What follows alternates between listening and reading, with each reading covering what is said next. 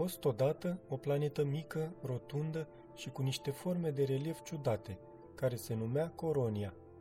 Ea era locuită de o creatură mică, mică de tot, care la noi pe pământ nici nu se vede cu ochiul liber. Numele ei era Virusel Coronel.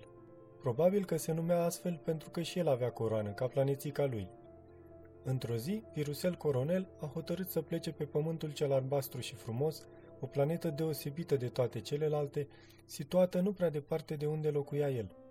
Știa că în acest loc se găseau multe ființe, în special unele uriașe, numite oameni.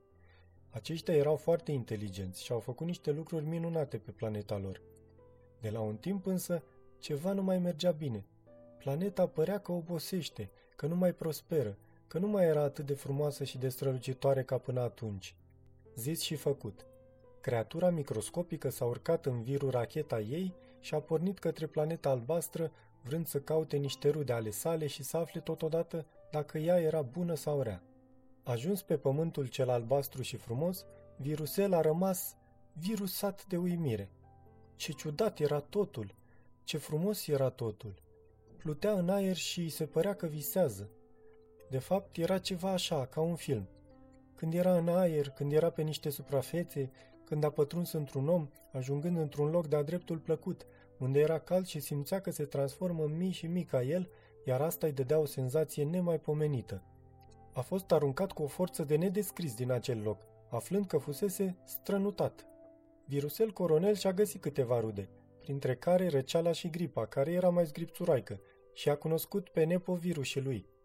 Toți aceștia călătoreau de obicei din om în om și după ce îl îmbolnăveau, unele virusuri mureau, altele deveneau mai puternice ca înainte și se transformau ușor. Ce surpriză! Micuțul cu coroană și-a dat repede seama că el era vedeta planetei acum. Toată lumea vorbea despre el. Era peste tot, în aer, la televizor, pe internet, acasă la diversi oameni, la spital.